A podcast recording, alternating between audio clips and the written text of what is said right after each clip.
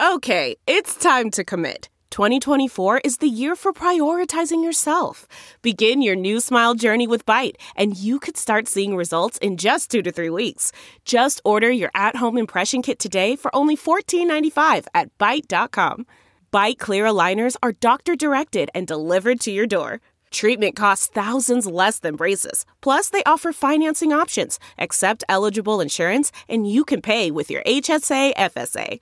Get 80% off your impression kit when you use code WONDERY at Byte.com. That's B-Y-T-E dot com. Start your confidence journey today with Byte. Full Court Press with Fanta and Adams is a presentation of Pure Hoops Media. Full Court Press has the latest news and opinions from men's and women's college basketball. Our hosts are John Fanta, who calls games all around the country for Fox Sports and others, and Kim Adams, an analyst for Fox and ESPN, and a former D1 baller who never saw a three point opportunity she didn't like. If you don't believe me, check her Twitter page. Take it away, guys. Welcome to a fresh edition of Full Court Press with Fanta and Adams. Kim is out this week. I'm John Fanta, and we are very pleased to be joined by 2016 Naismith Basketball Hall of Fame inductee. He's led the Michigan State Spartans to the 2000 National Championship, to eight Final Fours, 10 Big Ten titles, six Big Ten tournament championships. It's the one and only Tom Izzo joining us this week. And, Coach, very pleased to have you with us here tonight. Uh, first and foremost, how was your Fourth of July? What were the Izzos up to? well, John, I got a little beach house about an hour and a half from here out on Lake Michigan, and we went out there and spent a little family time. Uh, my my wife gets out there a lot, but uh, you know, most summers I'm on the road right now, so uh, I actually got to spend a little time. I figured out what she's been doing out there, so it was uh, it was a good thing, I guess. For you, Michigan State, when when you think about being at that place as long as you've been, why have you called that place home for as long as you have?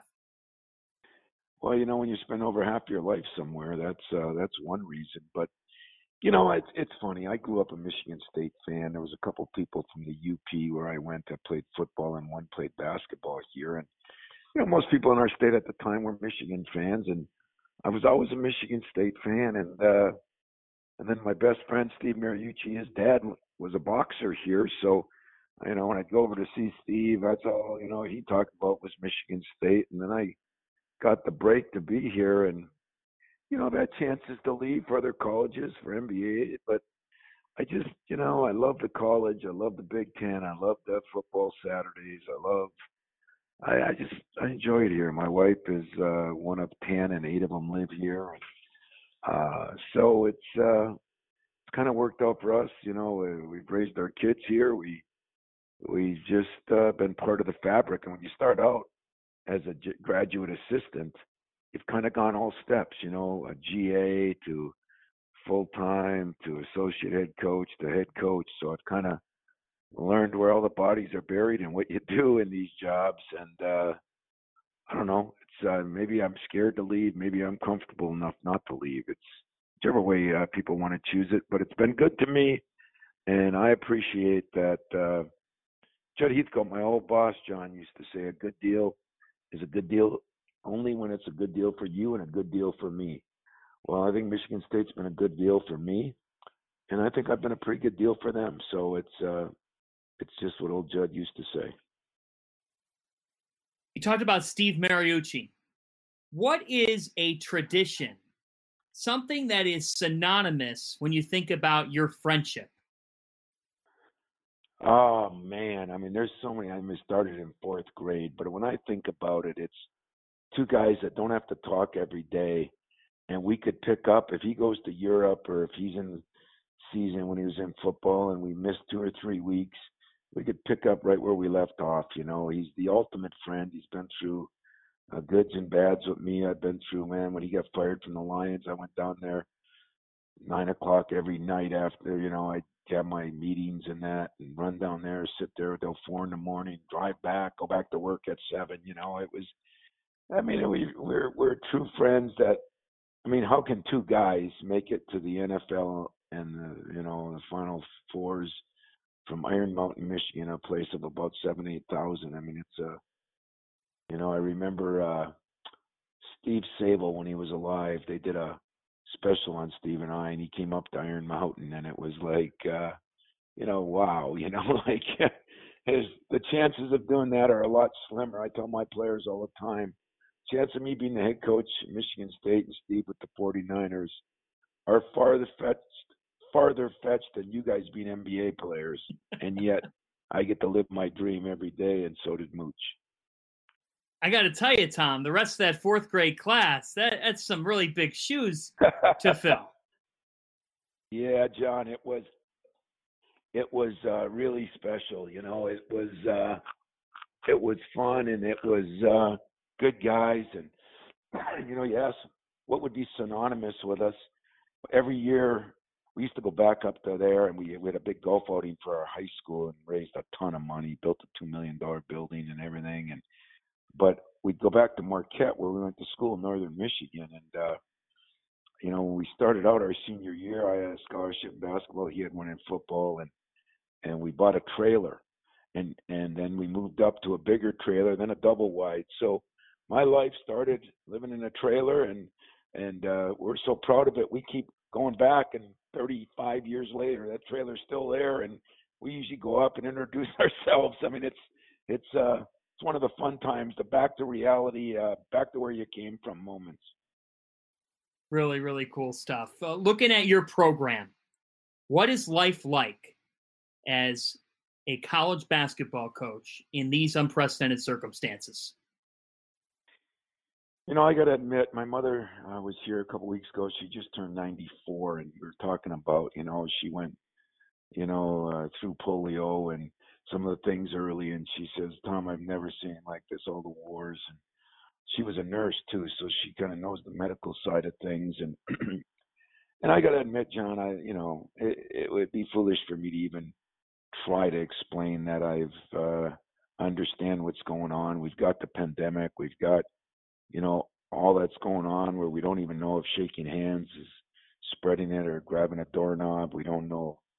Um, you know, once you get it, if it's, I mean, there's so many unknowns in a six month virus that we're just learning about. And then you have the racial injustice and all the things that are going on. And when you're a white basketball coach at the major college and 80% of your, your, your players or your recruits are African American, you know, it's, uh, it's something near and dear to my heart. My wife's Hispanic, so I mean, everywhere I turn, I you know I've got to deal with some of that, and uh, and I got to admit I've learned a lot. I've probably made some mistakes in my life, but I've learned a lot, and I think I'm going to be a better person, better coach, better husband, better father. You know, from what I'm learning from my former players, and you know, it's nice when you have Magic Johnson or Gregory Kelser or Steve Smith or Mateen Cleaves. And, uh, you know, you have guys from the back a while ago. You got guys from now that are out there, and um, so I get a lot of good education just by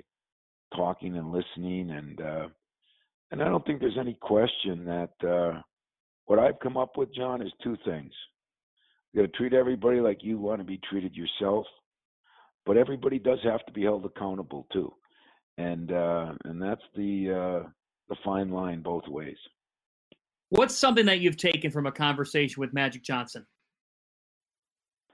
Well, you know, Earvin's uh, been a really good friend of uh, of the program. I mean, he, you know, he played for Judd, of course, and when I was a GA, it was his last summer that he lived in East Lansing because his parents are from here, and comes back to see them. He comes back. I mean, he gave the big pregame meal speech to our team for the Duke game last year, and uh, you know, he's just been so good. But he's really good. Uh, he follows our team. He follows us. But when he comes, he's not afraid to talk to the players and tell them things. And I, I think it's just been a, you know, he stands behind the coach, but yet he, uh, you know, he believes in tough love. He believes in, you know, you, you don't get to be who he was if you hadn't been a, a worker. I mean, I, I remember here those summer when he'd come back. I mean, the guy worked so hard. He was already a three-time, four-time pro. He was already a, a world champion, and uh, I know this. I learned a lot more from him than he learned from me. But I think I have what I would consider a good relationship with him. Uh, good enough where he invited my wife and I to his 60th birthday party in Paris and I couldn't go because of recruiting, and I've been sleeping on the couch ever since because my wife saw the pictures and who was there. Um, I've been in a perpetual doghouse here, so so I told Earvin when I saw him uh, later, you know, when he came home for Thanksgiving, I said, Earvin, I need a favor. He said, What's the favor? I said, Can you call my wife and tell her it wasn't my fault? I had a job to do. I think he said, Hell no. He wanted me to suffer a little bit, but it was great. It, it was awesome. I got to tell you, I I can't blame your wife. No, and so when I saw some of the people that were there, and I thinking I could have been sitting there with them. Who was there? On a yacht with.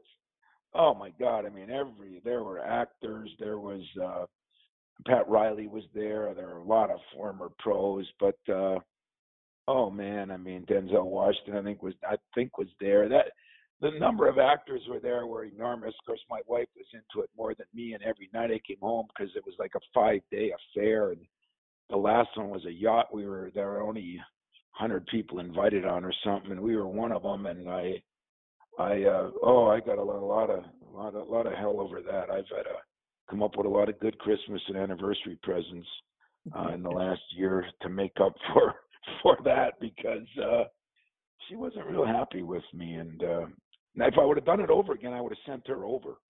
And uh, you know, just I told her the reason that you live in this house and they get invited these things is if the coach keeps doing his job and doesn't get fired. She didn't she didn't think that was real cool at all. Let's turn to the Spartans. And last week you talked about the fact that your rising senior Xavier Tillman, your rising junior Aaron Henry, uh, that they are in town and they're going through workouts right now. What's the latest update that you can give on Xavier and Aaron and their status as they still are in that uh, in those NBA yeah. draft waters? Yeah, you know, I, I mean, it's been so hard with the NBA not knowing what they're doing. There's no combine. There, you know, it just got straightened out when the draft was going to be. It's really been hard on these kids, and I'm sure hard on the NBA. But it it really creates a problem because you don't even know who you have. It'll be the end of the summer. I you know, I, I think at times both of them think about coming back because with no combine, it's hard to prove yourself, and their status is good but not great, not guaranteed money yet. Now Xavier has moved up on on some people's draft boards, and so they're just you know trying to figure it out. The good news is they're communicating with me. Their parents are, and I hope it's best for both. I mean, if they could, uh, you know, get drafted at a at a pick where they know that it was a good decision, um, I'd be a hundred percent for him. I, you know, and for the most part, I've had a lot of guys that have made good decisions. I've had a couple that have made bad ones, and it's really hurt them. And and uh, you know, for the most part, the NBA is pretty upfront with you on where you are. You know, if you want to take a chance, you always want to bet on yourself, but they do a lot of work to figure out whether you're the 30th pick, the 20th pick, the 40th pick, the 60th pick, or not pick and uh, not that there's an exact science to it, but right now, um, you know, we're just trying to gather information. Um, it's been good, but it's been hard because it's going to be so late. You know, are you half in, you half out, and everybody's got the same problem. So, uh, you know, with the pandemic, the social injustice, this. I promise you one thing, John. I'm going to earn my money this year, uh, whatever that is, and some of that'll be cut, I'm sure, before we're done. But I'm I'm going to earn whatever they pay me. Tom, you want what's best for your player. There, there's no uh, mistaking that. Do you think that it's more worth it for Xavier to capitalize on now if his stock has risen, or do you think he could get more out of the one more year with you? Well, it has risen, and yet to, to what level? You know, I, I tried to equate it to, um, you know, I don't know about you, John, but you know, I had a few girlfriends in my day, and and some that were you know, fun to be with, but not all of them would I married. Well, that's what happens with teams, you know. They like a lot of these guys. Who they going to marry? Who they going to draft? You know, and and and I think people say all the time, well, so and so like Xavier. So are they ready to draft him? Well, no, but and yet he's he has moved up. I I, I, I like this about Xavier. I think he's going to get better, so staying wouldn't be a problem. The negative is if he goes to the league and he ends up in the G League, I just don't. I'm just not a big fan of the G League. You know, I'm, I'm really not, and I'm not a big fan of big guys. It's kind of a guard-oriented league. I mean, that's just my opinion, and and uh, but I will do whatever I can do. This kid has been unbelievable for me. He became an academic All-American, just an average student coming out of high school. He's married with two kids. He's, I mean, he has been the role model of all role. If, if if there was a way, I'd give my right arm for him to be a first round pick where he got guaranteed money and make a good decision. I'd be happiest guy in America. What would you change to the NBA G League? Well, I, you know, I, I, I think we've devalued education so much. I mean, yeah. I think the NFL and the, uh, the college football have, you know, better relationships, and I just don't think that maybe it's our fault. Maybe it's college's fault. You know, I don't think we've done a good enough job with the relationships that we have. We should be working together. I mean, I don't want to call us a farm club, but is there a better farm club than one that's going to take care of its players, help them get more educated, whether they're one year, two years, three years, or four years, you know? And and I, I don't believe that, you know, somebody says, well, if you went to the G League, you get there faster. Why? You know, he gets there the fastest if he works, if he's a grinder and he's a worker, you know. But I think there's a lot of good college coaches, and uh, facilities are nice. The travel's nice. Uh, but but maybe the biggest thing, John, you know, they say education is not for everybody. Why not? Why not? No matter what you do, the more educated you are, the better prepared you are for the rest of your life. When the average uh, pro player is playing four years, um, even in my dumb UP math, that's let's say 20 to 24, and they're going to live to 85, 90. Um, you know, that's 65, 70 years of uh, of living that they've got to make sure they're ready for. And I, I do I do believe in education. I don't think it's the end all be all. I don't think a lot of guys that don't go to college that are very successful, but I think it gives you the best chance and it helps you make better decisions. And I think kids are leaving so early that there's a lot more mistakes that people just don't they talk about LeBron, they don't talk about the kids who lost out. And if you lose out, now you have no degree, no college, and no pro. That makes for a tough life.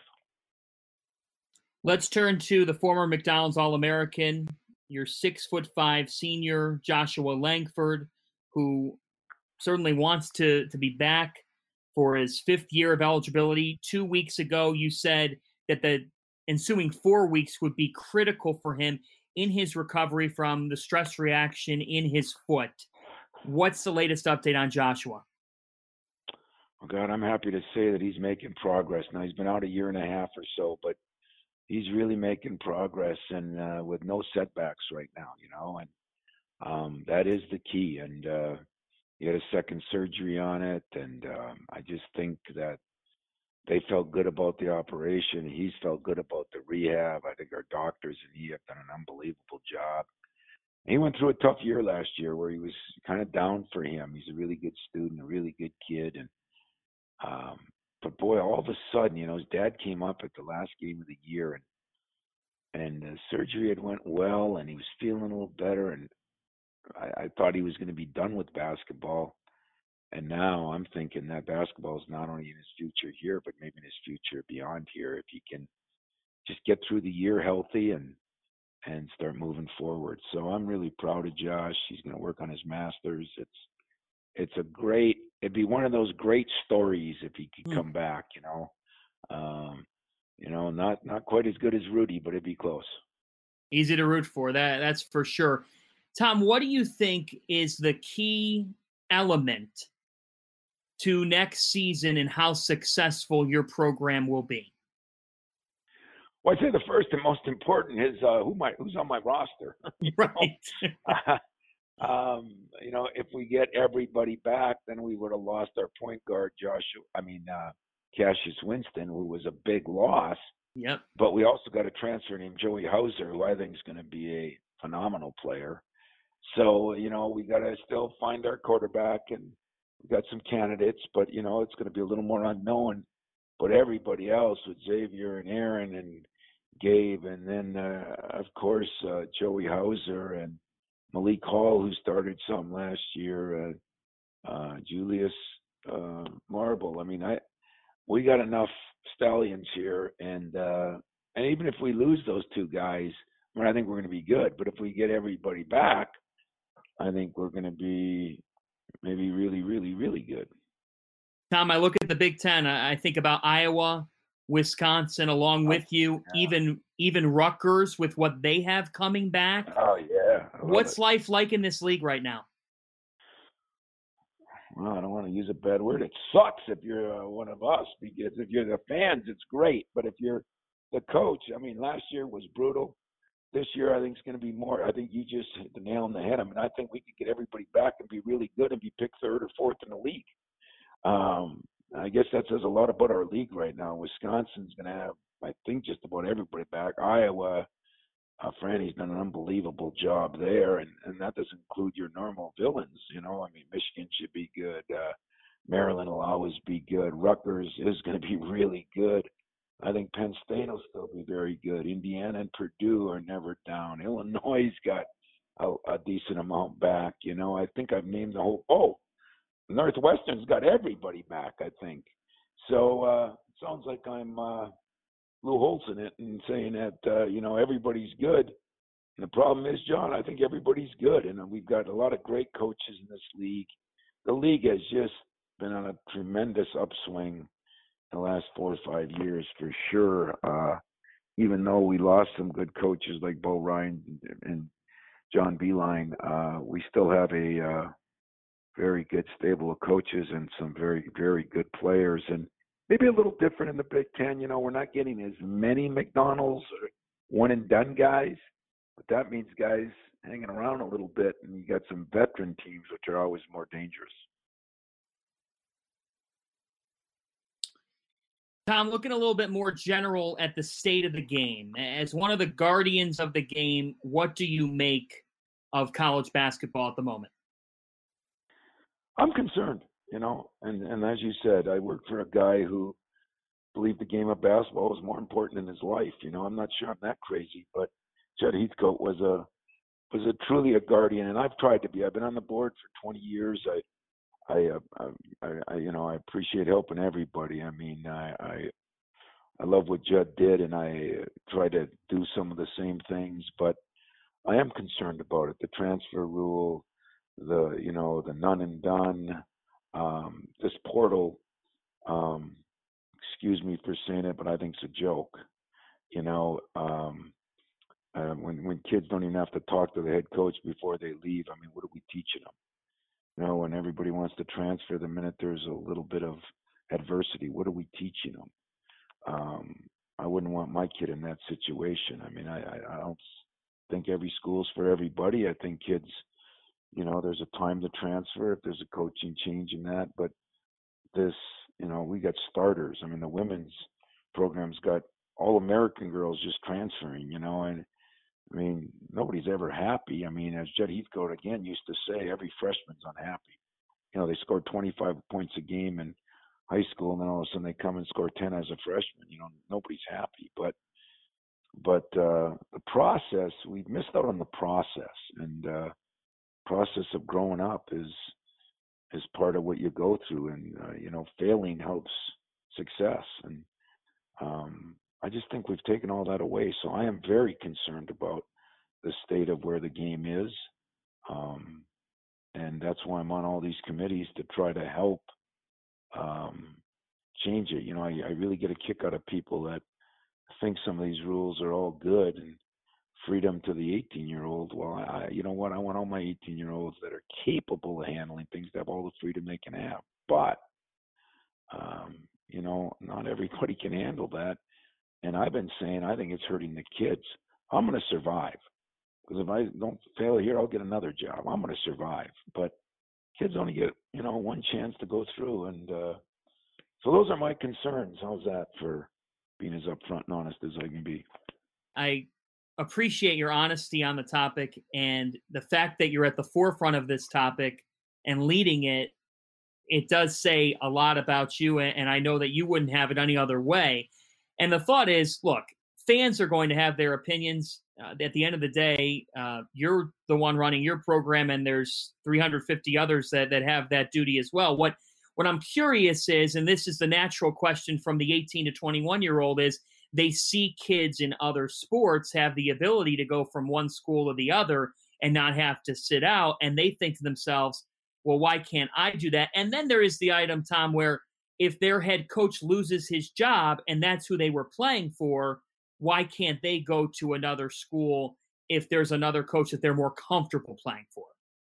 Um, the second part of your question, I've always agreed with. Okay. If a coach leaves, and maybe that'll cause some ads not to be firing coaches so fast either. The coach leaves, I think the players should be able to leave and be eligible immediately. As far as other teams go, I think everybody should have to sit. I think you're just going to have chaos. We got thousand people transferring now, and number three on that would be this. So, do they want to be treated like all those other sports in every way, shape, or form? Because football and basketball um, get treated pretty good. You know, they don't have to go through some of the things that a volleyball or that a soccer, or softball, or baseball or wrestler has to go through, you know. So, I mean, I, I appreciate the arguments. Um, I understand them. Um, you know, I have my opinion. Uh, people have theirs. I have some good friends, very good friends, that have completely different opinions on this. The only thing I would say to you or anybody else is, um, have we really watched the kids? And all of us, you know, it came out that like I think there's been one kid in the last seven years that has transferred and gone on to the NBA. You know, all these kids think that's where they're going. I mean, are, are we? If we get a bunch of transfers, are we going to graduate the same amount of kids? Because when you transfer, you lose credit hours. Sitting out a year helps you pick those back up. Other other sports aren't maybe traveling as much. Um, you know, there's different opinions, and uh, I just think that in life in general, if any one of us could just leave, you know, they, there's a couple people out there say, well, coaches can leave. I mean, I can tell you that I had a couple NBA offers, and my buyout was huge. You know, um, and um, you know, so a lot of times coaches are, uh, you know, not leaving like people think they are, and and you know what? If they want to put more stipulations in for coaches, that'd be fine with me too. I mean, I really believe that. So I'm a a different bird on this. I I just think this.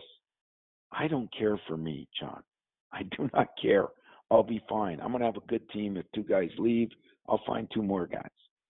It's the players that I worry about. It's the players that come out early and because they got bad advice from people. It's the players that transfer, you know, and then all of a sudden they want to transfer back. I mean, there's so many war stories out there because people make decisions quickly, and uh, so I, I appreciate all your arguments, and I oh, agree. But well, but you should be down here in the basement with us sometime and see these kids and see what they say five years later, and um, because they're all good arguments, you know. Well, Tom, I, said, I got great friends that feel that way.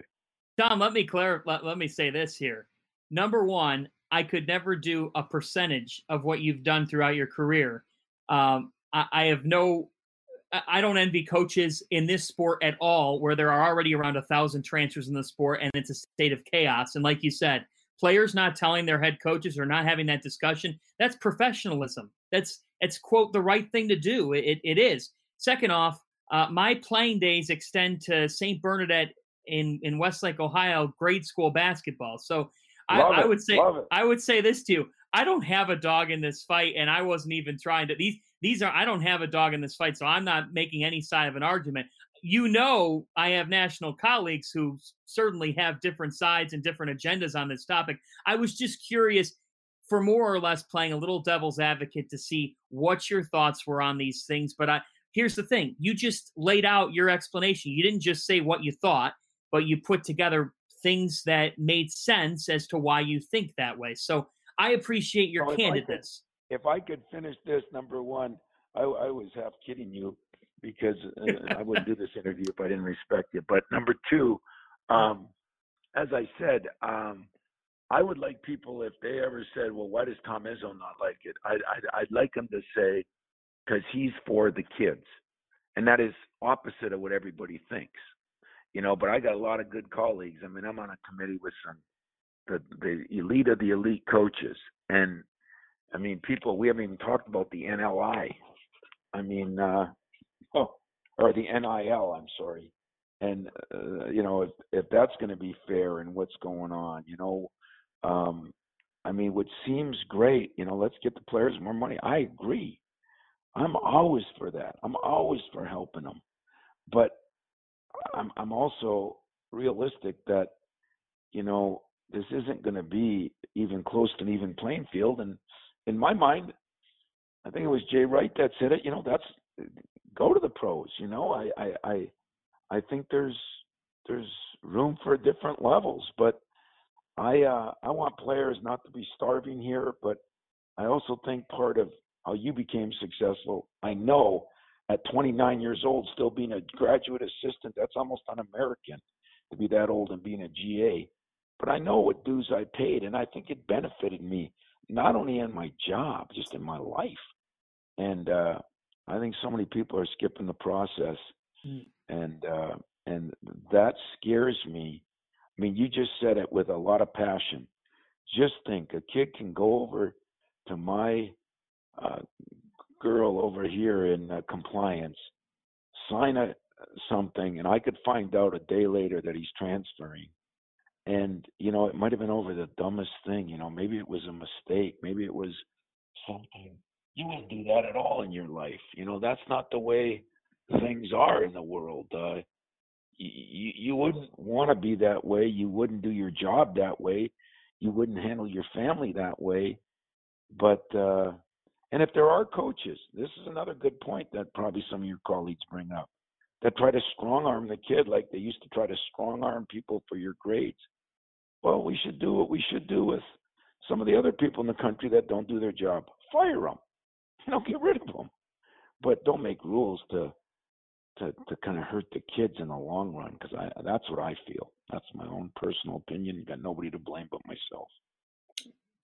Really compelling topic, and it's drawing a lot of interest nationally. Uh, another topic, Tom, that's just come down here this evening as we record this interview. Sports Illustrated's Pat Forde reporting that NCAA Vice President of Basketball Dan Gavitt has asked conferences to consider starting basketball season two weeks early, up to October 27th, because of campus schedules changing and a lot of closures happening starting around Thanksgiving and then towards that Christmas holiday. Students getting off their campuses by Thanksgiving. Uh, what are your thoughts on a potential schedule move up? Well, first of all, if Dan Gavitt says it, I'm I'm for it. I think Dan Gavitt is one of the great minds in our game. His dad was an incredible, incredible person, uh, and did so much for the Big East. And Dan has been a not only a friend, but he's been a, a real good liaison between the NCAA and and college coaches. And uh, I think he's got a you know brilliant mind, and he's uh, he's just a good person. There's not a there's not a selfish bone in that man's body. So, um, you know, we've all talked about these things. I'm on a couple of committees with him, but I think all these things could be true. You know, we just don't know. John, it's so hard for me to sit here. Um, you know, we brought our kids back a little early. Some are bringing them back in in uh, end of July. I don't know what the right answer is. You know, I don't want my kids on the streets in some of the cities they live in, but I don't want them here if they're not comfortable, you know, and so we don't even get to touch them, but at least they got a place to work out and at least they can get tested and we can get good medical care. But this pandemic is like nothing we've seen. And uh, I think we've done an injustice to act like the young kids are immune to it in a way. And we're starting to find out that the last three weeks have just skyrocketed. So, uh, again, I want to do what's ever best for the players and uh, and the students in general. And I think Dan is is trying to search for some of those things. And I I take my hat off if he says it. I'm I think I'm aboard whatever it is. Tom, it's been a pleasure to have you on Full Court Press this week. I really appreciate the time. And we've ended each show. I've typically thanked the the real MVPs out there during this time, all those healthcare professionals, all those doctors. Well, instead of me doing it, the stage is yours, Coach Izzo for you to to give a thanks to all those people and send a message to everybody out there. Well, I appreciate that, John. And all I'd like to say is, you know, in athletics, and I've been in it, you know, I've been here, you know, 36 years, which is hard to believe from a GA on up, but or seven even. I don't even remember. But but I would say this that you know athletes are, are a lot of times the word hero is bestowed upon them. You know, he's my hero. He's my hero. And then you you know I spent a lot of time with our military. We've done a lot of different things, including hoops with the troops. That has been an unbelievable experience for me. And but watching these doctors and nurses and you know some of these nurses and frontline workers, the the ambulance drivers, the people that don't get paid the big dollars and yet are saving our lives is tear jerking. And so uh, I, like you, would like to salute them all. I'd like to tell you that you truly are my hero. And I've, God, I got Magic Johnson as one of my heroes. And I, I, I, I don't think he'd mind me saying that we put these people above any athlete, about above anybody, because on a daily basis, they have just done an incredible, incredible job, and uh, most of them with families of their own that they're sacrificing. So, athletes should learn from our frontline workers what sacrifice, what uh, accountability, and all those things really are. So, my hat's off, and I thank you for giving me a chance. And I know you've probably done an incredible job too because we all appreciate him. Tom, be well. God bless. Hope your family stays well. Best wishes to you and your program going forward. And thanks for spending the time. Congrats on everything you continue to do. Thanks, John. Appreciate it. Full Court Press with Fanta and Adams is a presentation of Pure Hoops Media.